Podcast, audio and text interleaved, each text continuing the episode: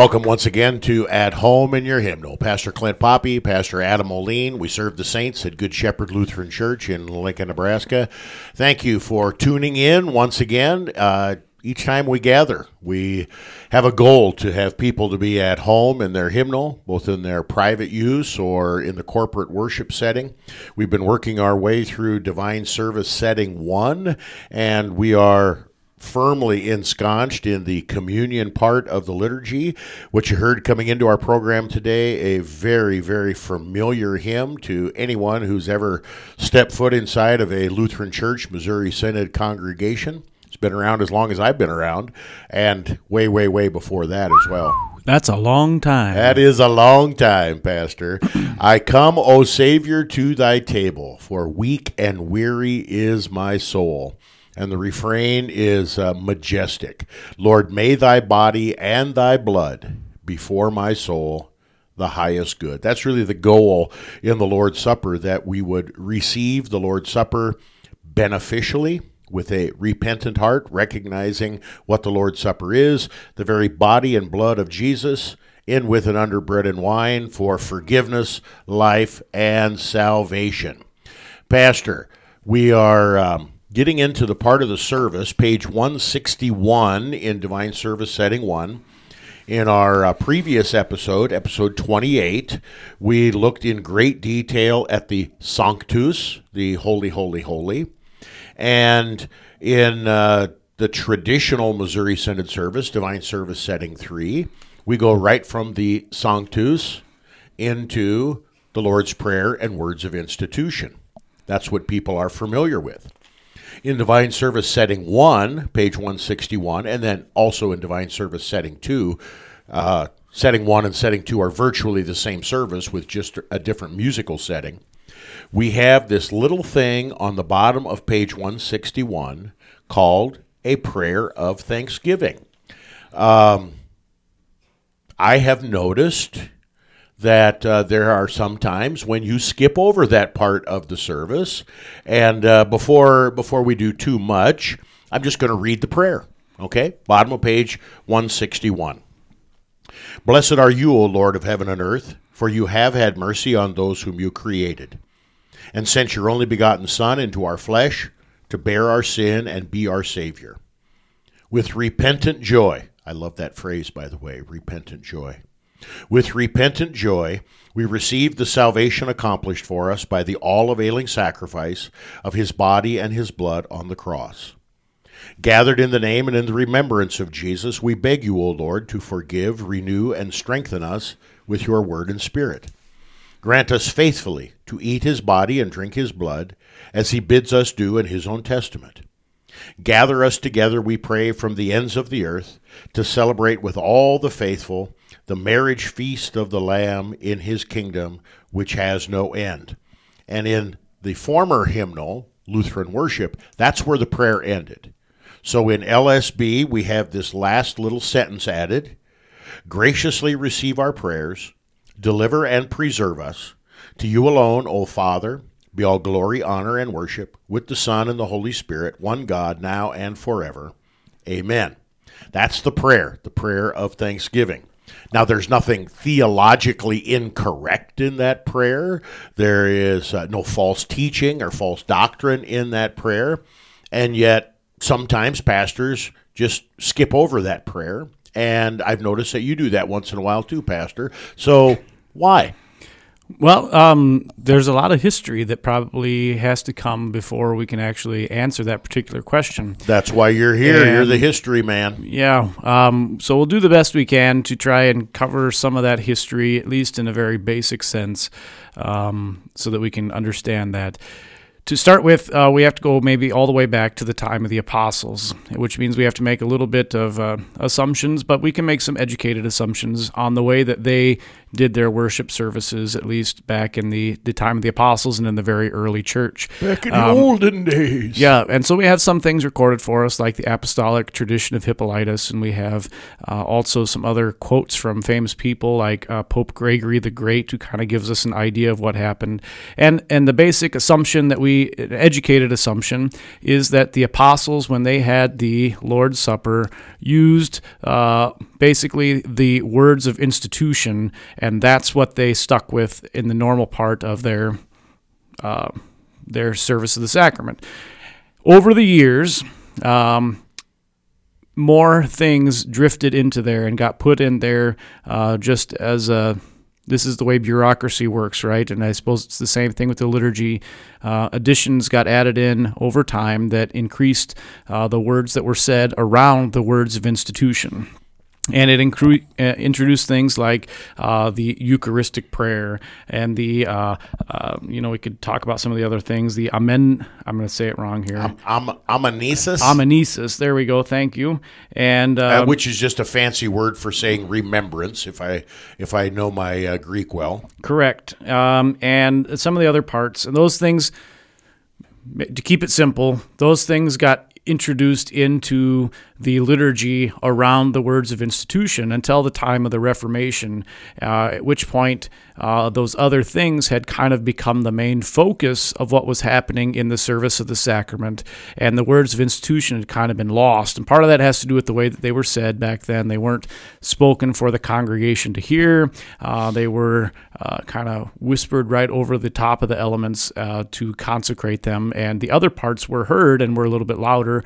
And so we see that sort of thing taking place. And the main problem with this is it's obscuring Christ and his words.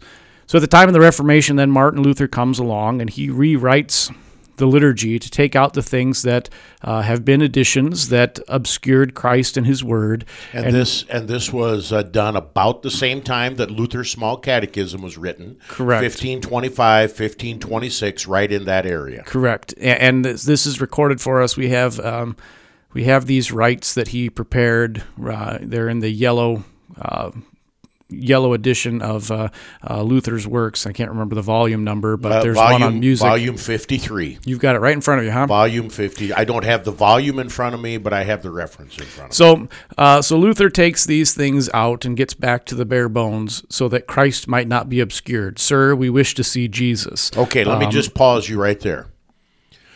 Luther made a revision of the Mass not because Luther thought his words were more important than Christ's. Correct. Luther's revision of the Mass was to give prominence to Christ and his word and to take the focus off of man's word. Is that a fair way that's of, of saying it? That's exactly uh, the way to say it. And that's uh, then that hopefully will inform why we sometimes skip that prayer. I notice you skip it as well. Uh, Generally, I skip it when I'm more concerned about time, right? Uh, because I just don't see that prayer as being that necessary, needed, useful, whatever. Not that there's anything theologically wrong with the prayer or the content of the prayer. I just see it as superfluous. Right. And so when we let God's word stand for itself, and I think that's what Luther's goal was in his revisions of the, the Mass, to let God's word be its own thing and not to let our own words and opinions and thoughts obscure it. Um, so he, he cut out all these things that we've been talking about the uh, amnesis, the uh, Eucharistic prayer, uh, and some of the other things that went around there, which we haven't mentioned uh, okay. in detail. So it got taken out the time of the Reformation. And that is reflected then in what we still do in Divine Service Setting 3, which is the first English um, Lutheran worship service prepared. Um, you know, when we came over, I think uh, it dates to the end of the 19th century sometime. Sure. Early, early 1800s. Yeah. And so that was still the way that it was done. In the 1900s, there's what is known as the liturgical renewal movement. And there are some in the liturgical renewal mo- movement who um, see a mark of the church uh, as, or the reason that we can actually be church, or the reason that what we do counts is because we are doing all the right things. In other words, it's making the, the worship a work that we need to do if we're actually to be God's church. And they would say that some of the things that were taken out, we actually need to do if we're going to be church. And I, am probably way oversimplifying it. Uh, so well, the, the people over, who are it is an oversimplification, but I think you've hit the high points that it is the action that is performed by the pastor and people that is the most important part rather than the as you said bare bones word of God as proclamation and the gift of the Lord's Supper. So this conflict um, maybe I should say this too before we go on to that the uh, what the truth is, right? We do the things of the liturgy, and we speak the words that we have, and we we even act in a reverent manner. We dress the way we do because Christ has given us forgiveness, and because uh, it is appropriate, therefore, to act the way that um, that Scripture lays out that we should act. It's not our action of earning salvation; rather, it's a response to salvation being freely given in the Word and in the sacraments, and and that maybe needs to be clear. And that's where perhaps some of this liturgical renewal there has been a little bit of a challenge is that when it becomes a work that we're doing to earn salvation or to actually be the church, that's a problem. Well, Luther is uh, often uh, criticized uh, that he was out of his element, uh, that he was not a uh, musician or liturgiologist, and so he shouldn't have tinkered with anything. One uh, one gentleman says that Luther in his revision castrated the Mass, castrated the liturgy. I just want to give a quote from Luther, and this is Luther's Works, volume 53, pages 25 and 26, on uh, in his essay, The Abomination of the Secret Mass. That utter abomination follows, which forces all that precedes into the Mass in its service, and is therefore called the offertory. From here on, almost everything smacks and savors of sacrifice, and the words of life and salvation are embedded in the midst of it all, just as the ark of the Lord once stood in the idol's temple next to Dagon. Let us therefore repudiate everything that smacks of sacrifice, together with the entire canon, and retain only that which is pure and holy. So and so order our mass all that matters is that the words of institution should be kept intact and that everything should be done by faith. In, uh, in the time that we have left in this segment, Pastor, your uh, response and reaction to that quote that I just read from Luther. Well, and I, yeah, I think what he's saying is is kind of what we've been trying to point out here as best we can. Complicated issue, this one, um, but uh, what it comes down to is in the Gospel of John when the people say, "Sir, we wish to see Jesus," and that's the reality of everything that we do in the the divine service. Is we want to not obscure Jesus. We want what Jesus says and does to be uh, the the main main focus. And there are some debates on what that looks like, and this is perhaps one of those things. And so, as we get back from break, maybe we'll get into where this has come up in our modern situation uh, a little bit more clearly. Yeah, I think that's uh, that's a good time and a good place for us to take a break.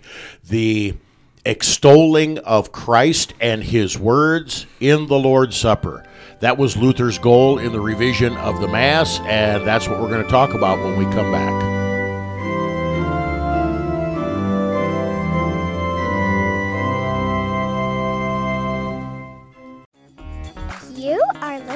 To KNNA LP 95.7 FM, Lincoln, Nebraska.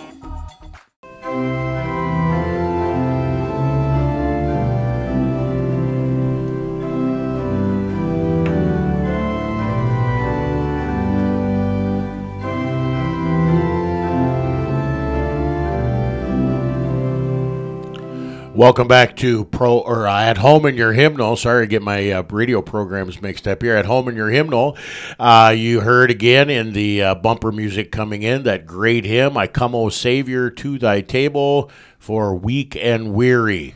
Is my soul. We're talking about the Lord's Supper. Specifically, we're in Divine Service Setting 1, page 161 and following. We've been talking about the uh, prayer of thanksgiving, some of the history that goes around why we do what we do in the uh, in the church. And uh, I think Pastor Moline did a uh, did a beautiful job of recapping the history in our previous segment. This is uh, episode 29, by the way. But in our previous segment, talking about some of the history, very, very briefly, but some of the history with regard to the liturgical movement that took place. Uh, um, in Europe, uh, in America, in the uh, early part of the 20th century, it uh, really kind of found its way into the Lutheran Church Missouri Synod in the uh, 40s and 50s. And uh, there were a lot of people that were critical of Luther and his revisions of the Mass. The um, the uh, the whole topic of the Eucharistic prayer has been um, really kind of a hot button in um, liturgical churches for a long time. Pastor, if somebody asked you, um, what is a liturg or a Eucharistic prayer? Uh, how would you how would you define that for the common person sitting in the pew? Real quick, I mean, just to before we do that question, um, to get back to the history we talked about last time, what the question that is behind all of this debate is it needs to maybe be made clear so that we understand this as we talk about it. Um, and the question is, do, do the words of institution consecrate? And the answer, of course, is yes. And the word consecrate uh, literally means to set apart for special use. Yes. We use that word a lot uh, in the church, but I mean, you can consecrate your fishing pole and set it apart that say you are only going to use that for bass fishing. You are only going to use that to catch catfish with. So you can use that in a in a non-church way. You can use that in a secular way. When we are talking about consecration, we are talking about something more than that. You want to you want to elaborate on that? Well, yeah. Uh, when we are talking about the words of institution consecrating, what we're meaning is uh, that the words themselves actually do what they say. In other words, that Christ's word, uh, when he says, Take and eat, this is my body uh, given for you, take and drink, this is my blood shed for you for the forgiveness of sins, that those words uh, spoken by our Lord and, and repeated then by the pastor actually do all the things that they are saying, which shouldn't be a surprise to uh, listeners of our radio station and this show, because this is what we've been talking about throughout uh, much of our, our uh, series here, is that God's word actually does what God's word says. And so all of that goes together. Take, eat. Um, this is my body. This is my blood. Forgiveness of sins. God's word is actually accomplishing it, and that, and I think that's the important thing. That's the consecration. Is that uh, God's word does what it says it does. Um, and so we can answer that question. Do the words of institution consecrate? Yes. Uh, and then the next question that I think is the important part: Are the words obscured? By being embedded in the Eucharistic prayer and the canon and all the other things that go with it. And that's where the debate really comes in. And I think we would say they can be and oftentimes are obscured by these things. And so that that's really the the point on which this whole conversation needs to hinge. Is well, that fair? Very well said. Very well said. And so you you asked me then, what is the prayer of uh, the Eucharistic prayer? And the word Eucharisto in Greek means uh, to give thanks uh, or a good thanksgiving. Uh, and so uh, a prayer of thanksgiving would be a prayer where we give thanks to God for a particular thing that He's doing. And specifically in this context, it's a prayer um, giving thanks to God for giving us the body and blood of Jesus for the forgiveness of sins, life, and salvation, just as He's promised. And maybe that's again an oversimplification, but I'm trying to keep it at simple level here. So, um, what do you think about that definition? No, I, I think that's good. Uh, that that is not the definition that many in the liturgical movement would use. The uh, the Eucharistic prayer in the liturgical movement is a series of prayers, both before and after the Lord's Supper, oftentimes including the Lord's Prayer, but a, a series of prayers, and in the prayers. Uh, there are very, very specific elements that need to be uh, need to be present. The Lord's Supper is seen as not primarily receiving the body and blood of Jesus for the forgiveness of sins, but primarily for reenacting the Christ event. And when we're talking about the Christ event, we are talking about the whole Christ event uh, incarnation, uh, perfect life, Good Friday, Easter Sunday, ascension into heaven, promised return, the sending of the Holy Spirit. All of these things need to be present.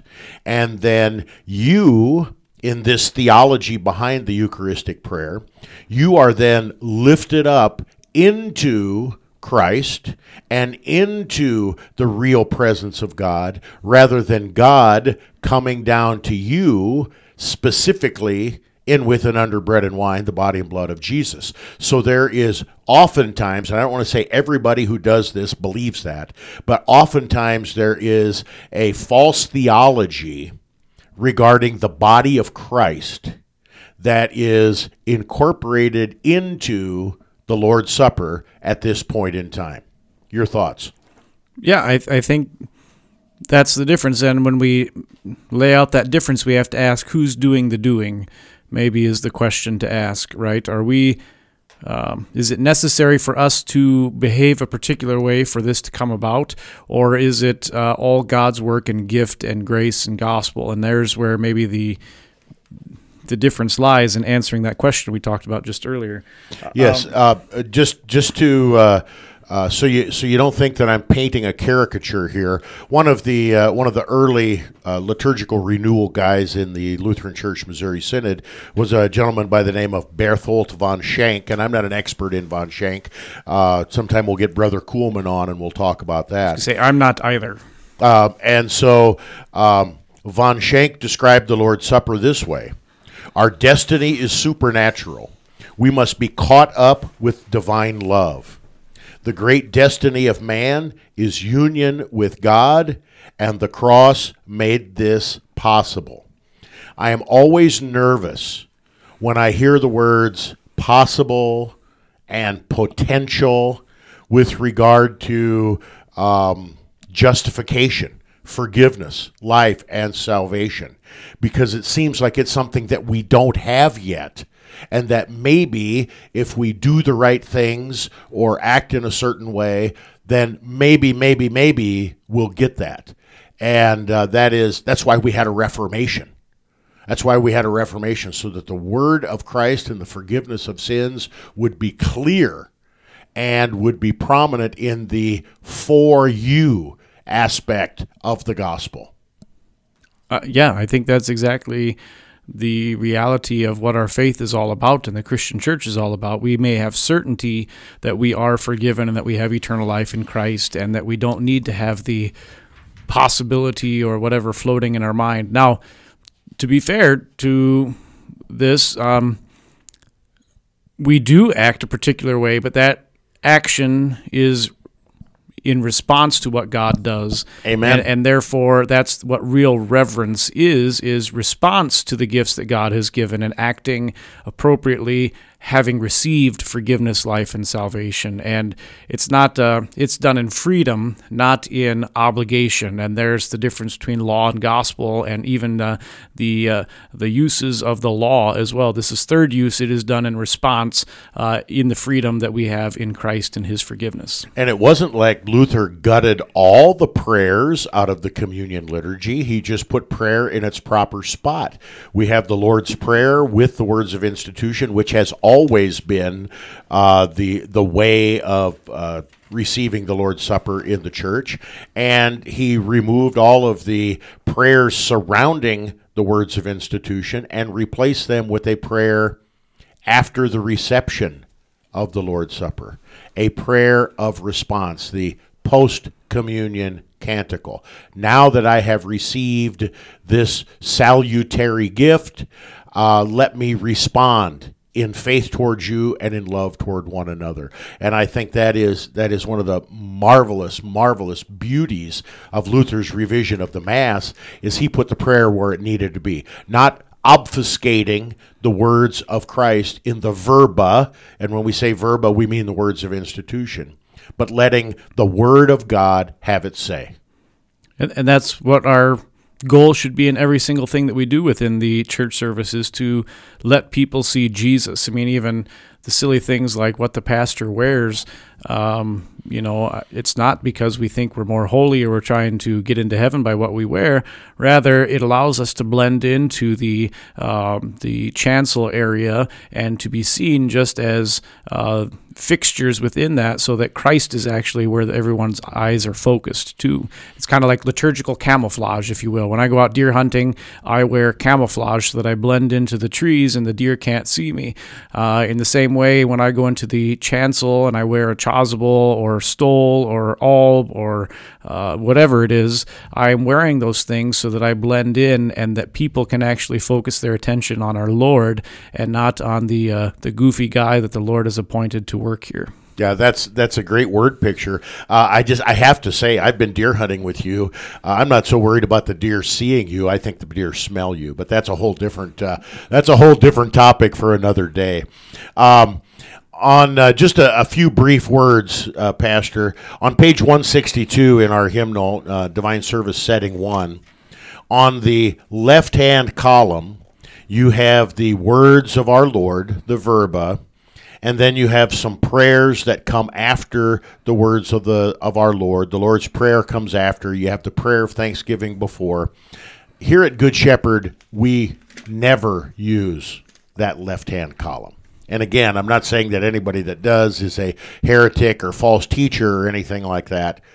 Why do we always use the right hand column uh, with regard to our celebration of the Lord's Supper here at Good Shepherd? I'm going to sound like a, uh, a broken record here uh, so that we can focus on Jesus and His Word and not the other things. If you look at the left hand column, some of those things uh, hold the potential, just like that uh, prayer of thanksgiving before, uh, to uh, obfuscate uh, or obscure Jesus and His Word, and so that's why we do the the one on the right hand. Sir, we wish to see Jesus, and the right hand column allows that to be the case. Just like you know, we had we might as well just answer the question: Why do we skip the prayer of thanksgiving at times? Because uh, want we want Christ and His Word to predominate and to be unobscured, and so this all has the same same source and same uh, um, reason uh, behind it.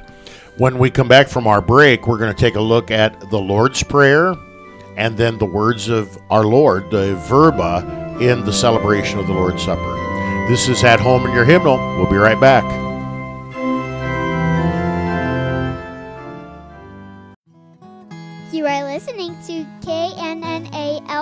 95.7 FM, Lincoln, Nebraska.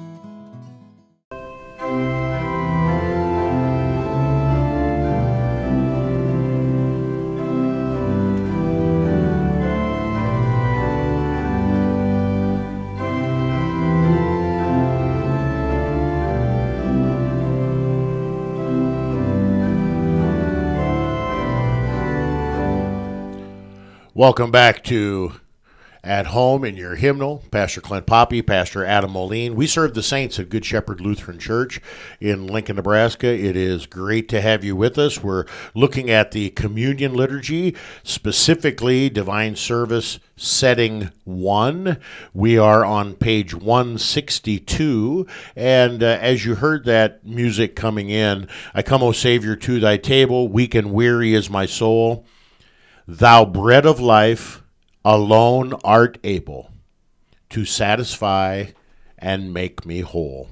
In uh, the previous two segments of this episode 29, we've we've talked about the prayer of thanksgiving, the uh, the the prayers that sometimes obscure or have at least the potential to obscure the clear words of God uh, in the verba, the words of institution, and um, there there are many things that sometimes get added to the Lord's Supper, even even little things uh, like telling people to stand up and sit down and some of these kind of directional things that we, we sometimes enable our people with.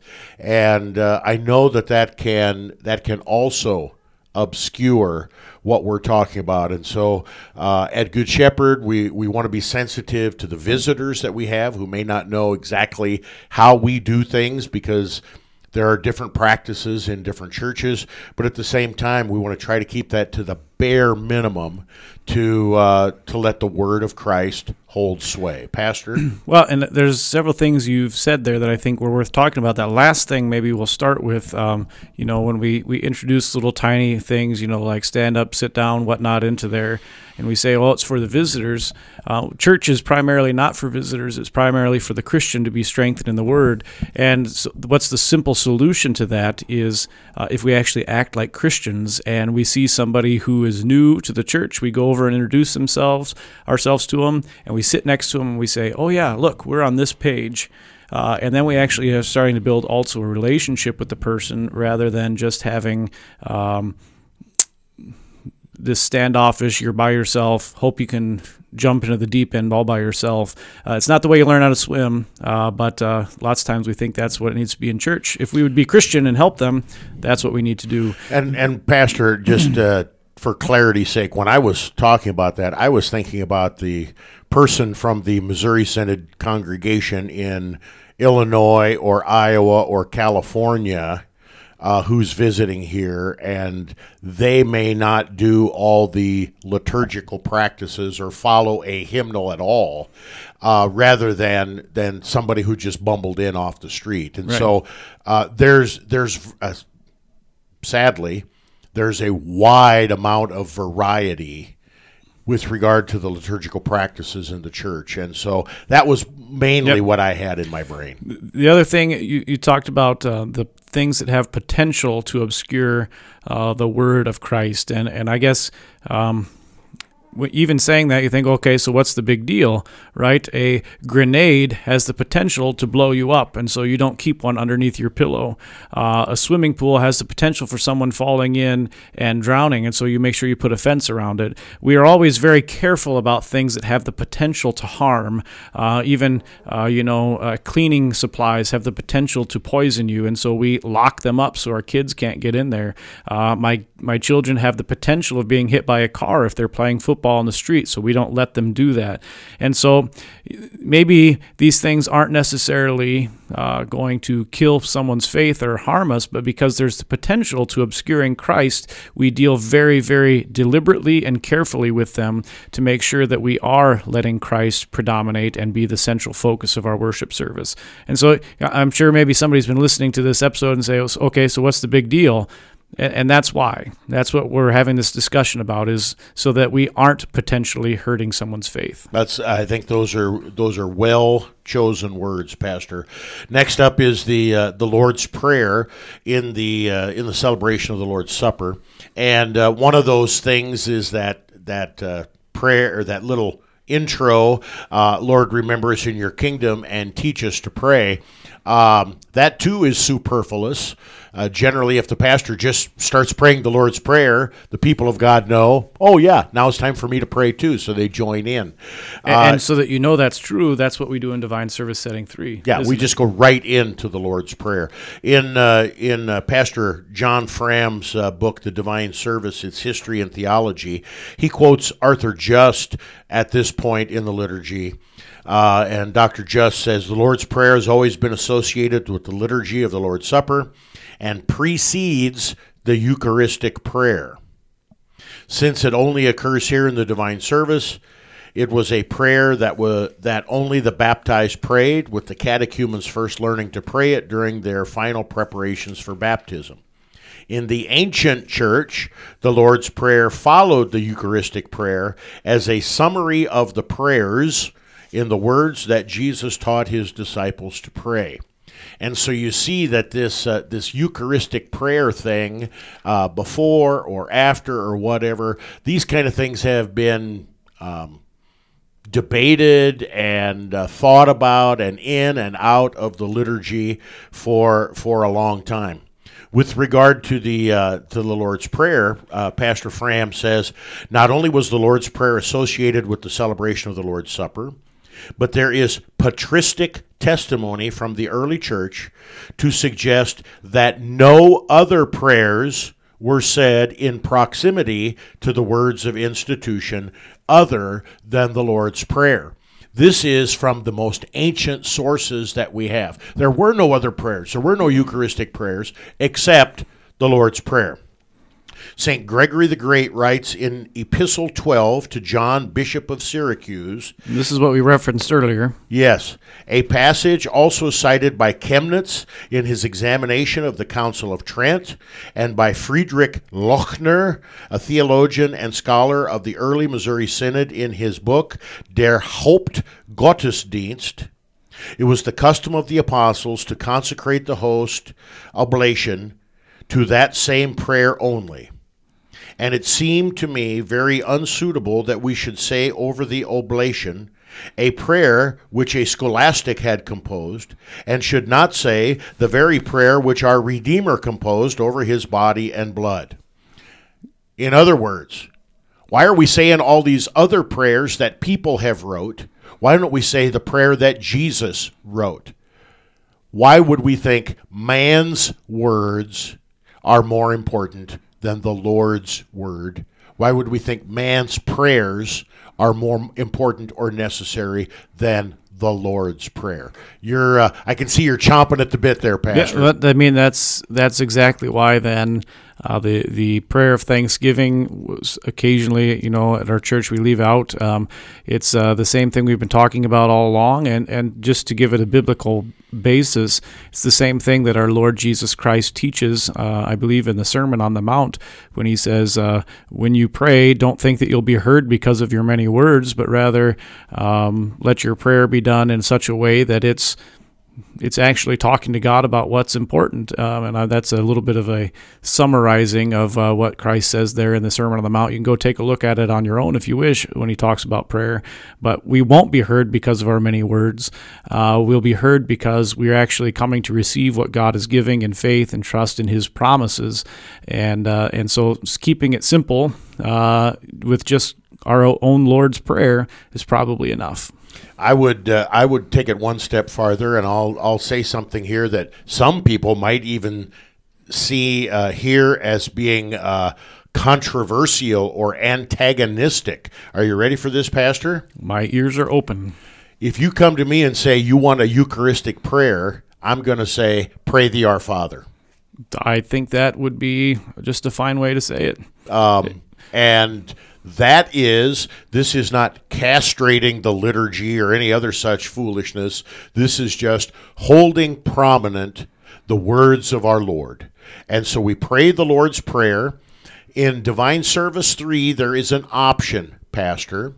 And in that option, the pastor either speaks or chants the Lord's Prayer and then the people come in and sing the doxology for thine is the kingdom. And that's the way it was when i grew up. Yep. Um, the uh, the pastor either spoke or sung the Lord's prayer, and then the people came in together with the doxology. In divine service one and two, the people are praying it together in divine service 3 we we have this option. We don't have to do it that way and we kind of go back and forth here at good shepherd. So what's what's going on here? What's uh, what's the difference or is there a difference? Well um, I think the first thing to say is that yeah, you, you called it correctly the the doxology or the little bit at the end. I've been asked that many times. You know, why do we end the Lord's prayer with "For Thine is the kingdom and the power and the glory forever and ever, Amen"? That's not in the Bible. That's exactly true. Uh, that's actually a liturgical verse that's been added to the worship service. Um, that uh, Are, you the, mean to tell me that the Roman Catholics have it right when they end the Lord's prayer with "Deliver us from evil, Amen"? Well, that's what Scripture teaches. Okay, so now, that's the Bible prayer. The Roman Catholics introduced the second part here back in the ancient church, right? I mean, correct. Because uh, let's just be honest, there was the Roman Catholic Church is a, only 500 years old, right? Uh, before that, uh, it was the Christian church. And the Christian church uh, introduced this little liturgical response uh, For thine is the kingdom and the power and the glory forever and ever. And it was then said or chanted by the people in response to the pastor praying the Lord's Prayer. We have freedom in this matter just like all the others.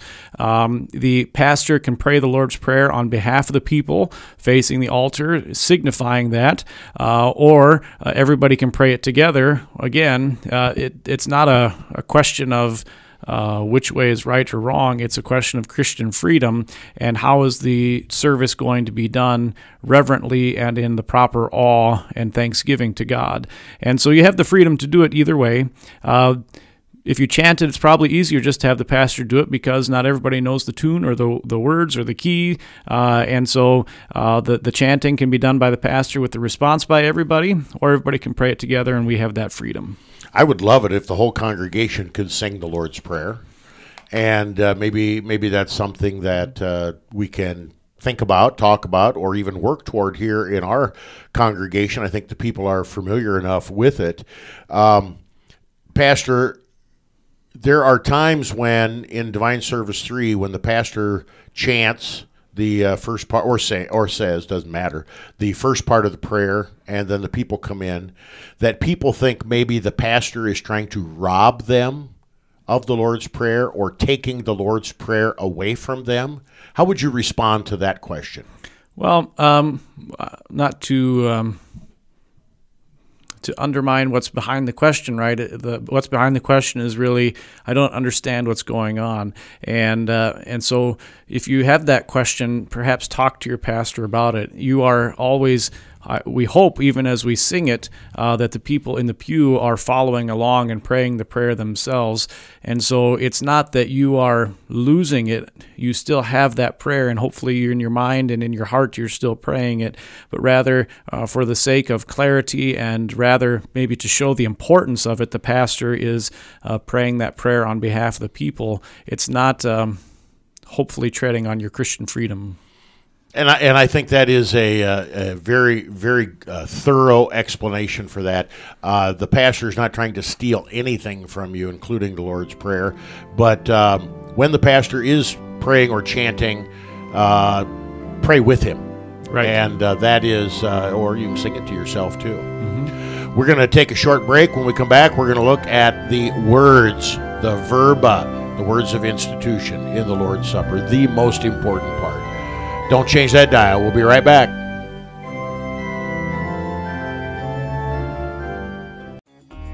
You are listening to KNNA LP 95.7 FM, Lincoln, Nebraska.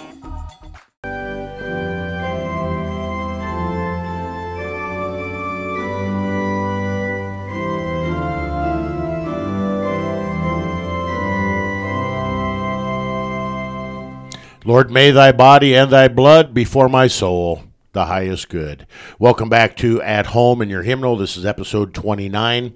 In the uh, first parts of our uh, episode 29 we looked at the the prayer of thanksgiving in divine service setting 1 we talked about the eucharistic prayer the history and the baggage that comes with that in uh, segment 2 in uh, segment 3 we talked about the importance and the use of the Lord's Prayer in the um, celebration of the Lord's Supper.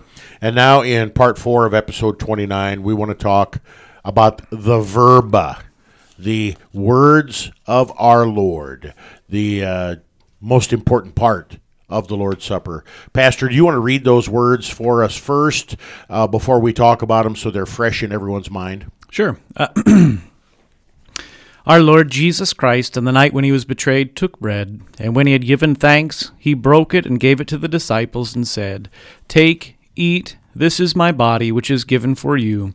This do in remembrance of me.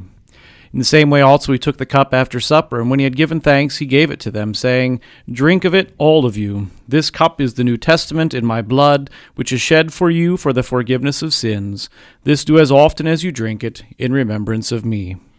Uh, Pastor Fram, in his uh, Bible study that we referenced many, many times, the divine service, its history and theology, says these words at this point The words of institution are the foundation of the sacrament of the altar.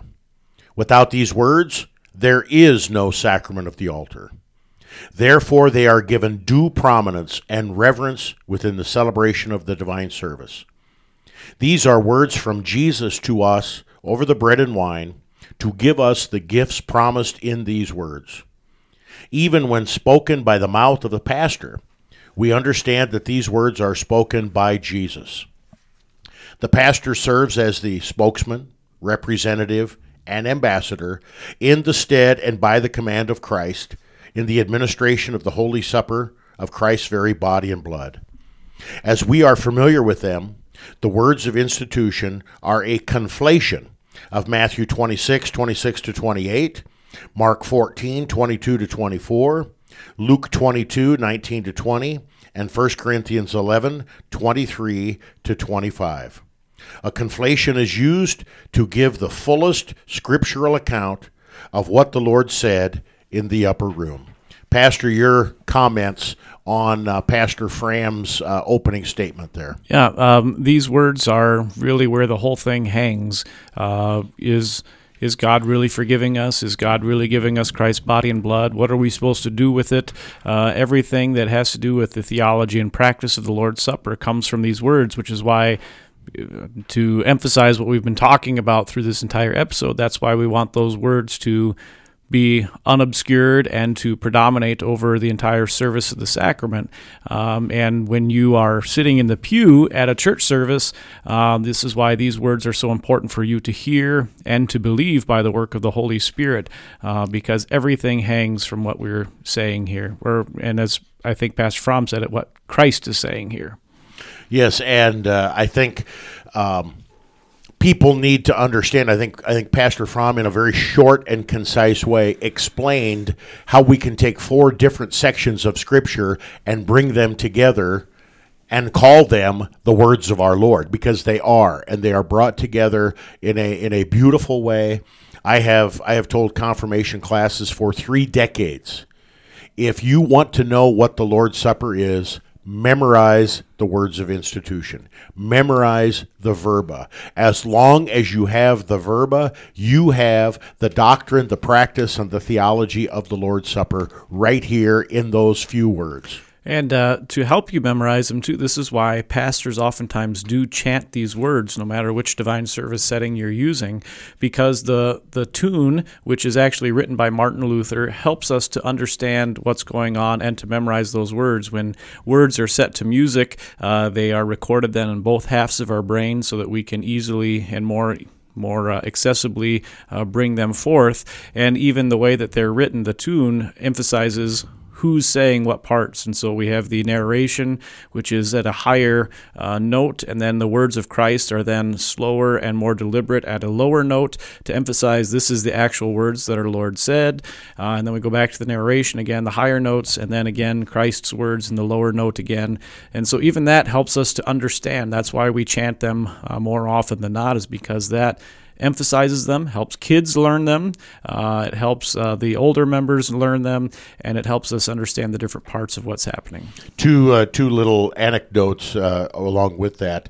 Several times I have had kids when I'm listening to memory work, and the memory work is the verba, the words of institution.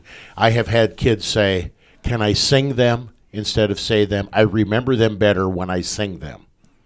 And I have had many times when I am visiting shut ins or people on their deathbed that they specifically request that I sing the words of institution. And uh, for, for anybody that uh, is not a big fan of chanting or anything like that, think about uh, the young, think about the old, and how important the music and the words together really is for many, many people, and we would not want to rob them of that joy and that opportunity. Right, and and think about your own uh, whatever music you listen to, how Uh, you can have that uh, earworm song that gets stuck in your head after one listen, and uh, that tune and those words are there, uh, and you got them all day long. They're going back and forth, and then think about the benefit that when we put God's word to music, that it can do that very same thing with actually meaningful and important words like the words of institution, so that uh, you know, I know Pastor Poppy's a big Lady Gaga fan. He's always listening to her in his office, and so Liar. more often than not, he's wandering around the church singing uh, "Poker Face," you know, "Carry my, carry my," whatever, and uh, and so he's he's wandering around doing that. If if we could actually get important words like "Our Lord Jesus Christ" and the night he was betrayed took bread to float around in his head instead, what a blessing that would be for his faith. You you would be surprised, literally, how many times when I'm mowing the lawn in the backyard, when the words of the liturgy are going on in my head, and uh, it's really cool. It's Yeah. really cool, Pastor. I want to get back to the verba. Is there anything in these words, this conflation from these four places in Scripture, anything in the words of institution that would teach us that the Lord's Supper is a re-sacrifice of Jesus for our most recent sins. That the Lord's Supper is a representation of Good Friday and the work of Jesus, uh, and that we are somehow participating with Christ in his once and for all sacrifice. Is there anything in these bare words that would give us that kind of a theological understanding of what's going on? Uh, no, we're we have to remember that this is entirely God's work, not our work. And when we finally get that understanding, then we can see how this is entirely gift, and it's not. You, you use the word participation, right? We do participate in it so far as we receive the gift uh, given into our mouths uh, to eat and to drink for forgiveness of our sins. And so we are participating in that way, but we're not participating in the actual action of what's being done to earn our forgiveness. That is entirely God's work, Christ's work uh, on the cross on Good Friday, and the the merits earned therein are being delivered to us in their entirety. Yes, but it's not our action or our participation. You mentioned earlier that uh, at some times during the church, especially during the uh, Middle Ages, that the words of institution were whispered or spoken almost silently to the bread and the wine, like some some uh, hocus pocus thing was going on here. And these words are words of proclamation. They are not a prayer, these words of institution. This is God proclaiming the gospel to us and at the same time bringing br- uh, bread and wine and body and blood to us in a mysterious sacramental way for forgiveness, life, and salvation. I've got a quote here from Luther. It says, We must let the Mass be a sacrament and testament. It is not and cannot be a sacrifice any more than the other sacraments are sacrifices. Otherwise, we should lose the gospel, Christ, and all the comfort and every grace of God. Therefore, we must separate the Mass clearly and distinctly from the prayers and ceremonies which have been added to it by the Holy Fathers. We must keep these two as far apart as heaven and earth, so that the Mass may remain nothing else than the testament and sacrament comprehended in the words of Christ. Your comments on that Luther quote. Well, I mean, it sounds like from that quote, Luther's saying the same thing we've been saying this entire episode that um, these words of Jesus are very, very, very important. And that's the whole purpose of the service of the sacrament. Everything is built around these words uh, and receiving the gifts that's soon to come oh, in the distribution. And, uh, and so we ought to make sure that those are clear and heard and that they're not hidden away. And even you think about it, they're recorded for us all these different places in scriptures. Uh, that means the apostles sitting at the table at the first Lord's Supper heard the words, and which tells you Jesus isn't whispering them or anything like that. He's actually proclaiming them. And if we uh, then follow our Lord's example in that regard, we're also proclaiming them for all to hear. I want to make a statement and I want your reaction. The most important words in the verba are given and shed for you for the forgiveness of sins. Your reaction. sounds like uh, you've learned your catechism, uh, and whoever has faith in these words given and shed for you for the forgiveness of sins has exactly what those words say. And uh, this is confirmation 101 in regards to the Lord's Supper. And uh, you know, we probably could spend a whole other episode talking about this whole idea, but that's that's the truth. Um, eh, we can't we can't uh, negate any of the other words. We have to make sure we take them in their entirety. Uh, when we don't, when we fail to take them in their entirety, there is error that crops up. And we could talk about a whole bunch of those. But uh, yeah, the thing that you need to remember is that when you eat and drink, you are receiving forgiveness for all of your sin, uh, and uh, that that is given freely by Jesus Christ our Lord uh, to you in the Lord's Supper in this great uh, sacrament and means of grace. Another statement that I want you to react to. I love to go to the Lord's Supper because it makes me feel so good. Well, um, the way that you feel about the Lord's Supper is a um, offshoot of what you're receiving, and I can't Byproduct? byproduct. I can't uh, take away uh, whatever you feel about it. That's uh, that's outside of my control. But just remember that you're not actually being saved because of how you feel, and that may seem like a silly thing to wrap your mind around. But I grew up in a church body where lots of times our sermons were talking about the way that we feel, and it's actually terrifying because some days you feel bad, and does that mean that God has abandoned you? Uh, of course not, and uh, that's why we need to make sure we're listening and focusing in on the the Lord's promises rather than our feelings in this. And if you feel good about it, great, but don't put your faith in how you feel. and uh, you you covered all the bases there. You hit a home run, Pastor. Uh, I would hope that people, after receiving the very body and blood of Jesus crucified and risen for them, uh, on their lips and in their belly, um, knowing that in this meal Christ has forgiven them their sins, I would hope they would feel something, and that they wouldn't be like a dead block of wood.